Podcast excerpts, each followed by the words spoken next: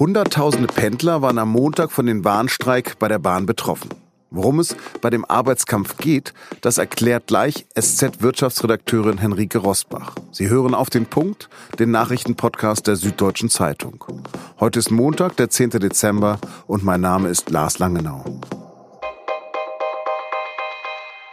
Wussten Sie heute auch nicht, wie Sie zur Arbeit kommen sollten? Dann ist es Ihnen so gegangen wie Hunderttausenden anderen Menschen. Millionen sind in Deutschland auf die Bahn und S-Bahn angewiesen. Und eigentlich hat die Bahn ja einst selbst bei Wind und Wetter Pünktlichkeit versprochen. Die Bahn kommt. So hat die Bahn in den 90er Jahren geworben. Heute könnte man eher sagen, die Bahn kommt nicht. Kommt irgendwann, kommt vielleicht und bei Streiks wie an diesem Montag schon gar nicht. Viele stiegen auf ihre Autos um. Die Folge waren kilometerlange Staus in den Innenstädten und auf Autobahnen. Allein durch Nordrhein-Westfalen bewegten sich Autos im Schritttempo auf fast 440 Kilometer. Das ist mehr als die Umlaufbahn, auf der die Raumstation ISS ihre Kreise um die Erde zieht. Viele Bahnfahrer sind frustriert. Ich finde es immer eine Frechheit, weil wenn man ständig die Preise erhöht, dann habe ich für Streiks wenig Verständnis, weil ich kann auch nicht in meiner Arbeit nachsitzen und sagen, ich, ich, ich arbeite es nicht mehr. Und diese überzogenen Lohnforderungen dieser Leute, die hier mit Trillerpfeifen rumlaufen, ich hoffe nur, dass die Bahn nach und nach die alle rausschmeißt. Immerhin gibt es auch die Bahnfahrer, die Verständnis zeigen. Beeinträchtigt mich zwar, aber dafür haben wir Gewerkschaft. Wie angemessen die Forderungen der Gewerkschaft sind, dazu bin ich jetzt mit der SZ-Wirtschaftskorrespondentin Henrike Rosbach in Berlin verbunden. Frau Rosbach, können Sie die Frustration der Reisenden verstehen? Ja, das kann sicherlich jeder verstehen, der selbst schon mal an einem Bahnsteig stand und äh, der Zug kam nicht. Und ähm, wenn man irgendwo hin möchte oder hin muss, ist es natürlich frustrierend, wenn man äh, nicht ankommt. Und ähm, so ist es heute eben deutlich mehr Bahnfahrern gegangen als an normalen Tagen. Worum geht es denn bei diesem Bahnstreik am Montagmorgen? Also das war ein Warnstreik der Verkehrsgewerkschaft EVG. Es sind derzeit Tarifverhandlungen bei der Bahn. Das heißt, der Konzern verhandelt mit den Gewerkschaften darüber, wie viel mehr Geld die Bahnmitarbeiter in den nächsten Jahren bekommen werden.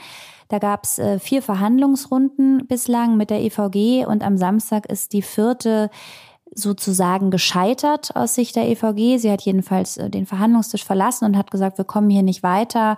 Unsere Forderungen werden nicht genügend berücksichtigt und deshalb erhöhen wir jetzt den Druck durch Warnstreiks. Und im Zentrum steht eine Gehaltsforderung von siebeneinhalb Prozent mehr Geld. Halten Sie die für angemessen oder für überzogen, diese 7,5 Prozent?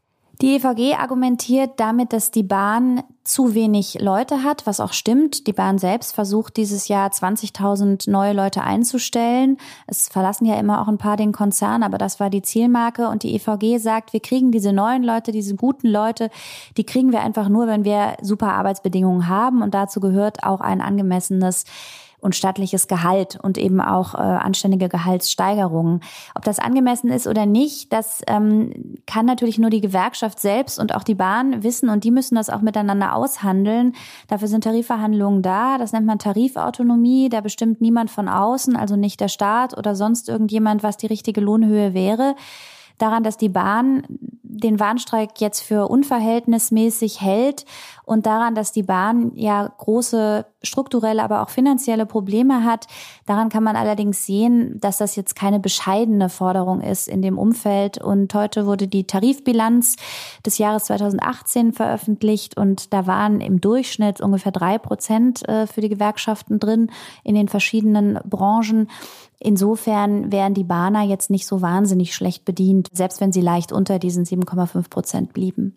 Wen vertritt diese Gewerkschaft? Also da sind Lokführer dabei, da sind Zugführer dabei, die Leute, die in den Stellwerken arbeiten oder das Bahnhofspersonal und auch wer im Güterverkehr beschäftigt ist, kann Mitglied bei der EVG sein. Es gibt sogar eine Sparte für Busfahrer. Deshalb ist es eben auch die Eisenbahn- und Verkehrsgewerkschaft und sie fühlt sich eben zuständig für alles, was rollt. Sie ist ja erst 2010 gegründet. Können Sie mir erklären, wo die herkommt, diese EVG? Die ist damals entstanden aus dem Zusammenschluss von zwei Gewerkschaften. Das eine war die Transnet und das andere war die GdBA. Die haben sich zusammengetan und äh, beschlossen, dass sie ihre Interessen künftig besser vertreten können, wenn sie sich zusammentun. Aber verwiesen wird auf die lange Vorgeschichte von organisierten Eisenbahnern und da äh, schreiben die sich 120 Jahre Geschichte zugute. Es gab ja mal so eine Unfigur eigentlich in Deutschland vor zwei Jahren. Das war der Klaus Weselski. Das war die Lokführergewerkschaft. Hm, bisher ist da noch gar nicht so eine Erscheinung getreten. Spielt die GDL in diesem Streik auch eine Rolle? Also bei dem Streik spielt die GDL jetzt keine Rolle, ausgerechnet die widerspenstigen Lokführer, die man ja noch gut in Erinnerung hatte von den letzten Streiks bei der Bahn, die ja in der Tat schon ein paar Jahre zurückliegen. Ausgerechnet die geben sich diesmal ein bisschen zahmer. Wieselski hat selbst gesagt, wenn, dann rappelt die Kiste im neuen Jahr. Es wird zwar auch parallel mit der GDL verhandelt. Die GDL hat sich bislang ganz zufrieden äh, geäußert über den Verlauf der Verhandlungen und äh, sagt, jetzt schauen wir mal, wie das weitergeht und bis Weihnachten ist auf jeden Fall Ruhe. Wird es denn weitere Streiks dieser Gewerkschaft geben, der EVG? Also was man heute gehört hat, äh, ist die EVG nun zu weiteren Gesprächen bereit ab Dienstagnachmittag. Die Bahn soll nach Wunsch der EVG ein neues Angebot vorlegen. Ob es das dann morgen wirklich geben wird, das kann man noch nicht so genau wissen. Aber die Verhandlungsführerin hat zumindest schon gesagt, dass jetzt erstmal weitere Warnstreiks vorerst nicht geplant seien. Was sind denn noch so die großen Probleme der Bahn, wenn Sie da vielleicht zwei, drei Punkte noch nennen? Also ich würde sagen, die Pünktlichkeit ist ein großes Problem. Eigentlich sollten dieses Jahr 82 Prozent aller Züge pünktlich kommen. Das war das Ziel des Bahnchefs. Das hat er jetzt auf nächstes Jahr vertagen müssen. Und hinzu kommt, dass diese Pünktlichkeitsdefinition auch nicht heißt, er ist pünktlich, sondern er ist weniger als ein paar Minuten zu spät. Aber die Bahn hat zusätzlich auch Schulden.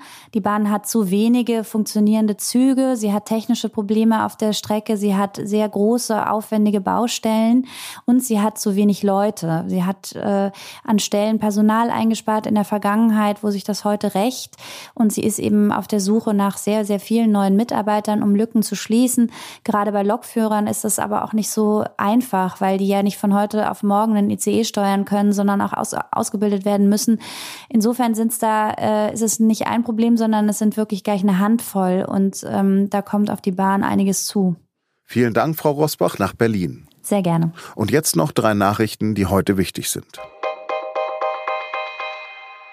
Das Hü und Hot über den britischen Ausstieg aus der EU ist seit Montag um eine Wolte reicher. Erst entschied der Europäische Gerichtshof in Luxemburg, dass der Exit vom Brexit noch ohne weiteres möglich ist.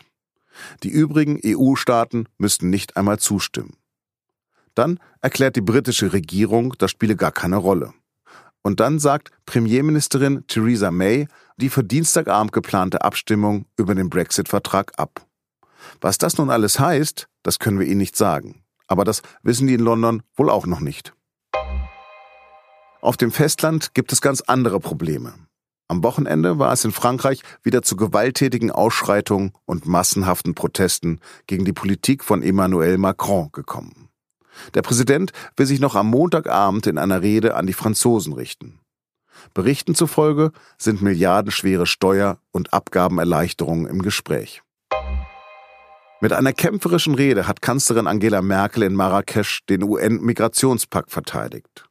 Nationale Alleingänge würden das Problem der illegalen Migration nicht lösen. Erstmals gäbe es jetzt auf globaler Ebene eine umfassende Vereinbarung über die Behandlung von Arbeitsmigranten. Künftig sollen Herkunftsländer, Transit- und Zielländer verstärkt zusammenarbeiten. Die Vertreter von mehr als 150 Staaten haben den Migrationspakt am Montag per Akklamation beschlossen. Das war der SZ-Nachrichten-Podcast auf den Punkt. Redaktionsschluss war 16 Uhr. Wenn Sie einen weiteren Podcast von uns hören möchten, dann empfehle ich Ihnen den SZ-Podcast und nun zum Sport. Der beschäftigt sich nochmal intensiver mit dem Revierderby Schalke gegen Borussia Dortmund und wieso es auf Schalke diese Saison einfach nicht läuft. Bleiben Sie uns gewogen. Ich wünsche Ihnen einen schönen Feierabend.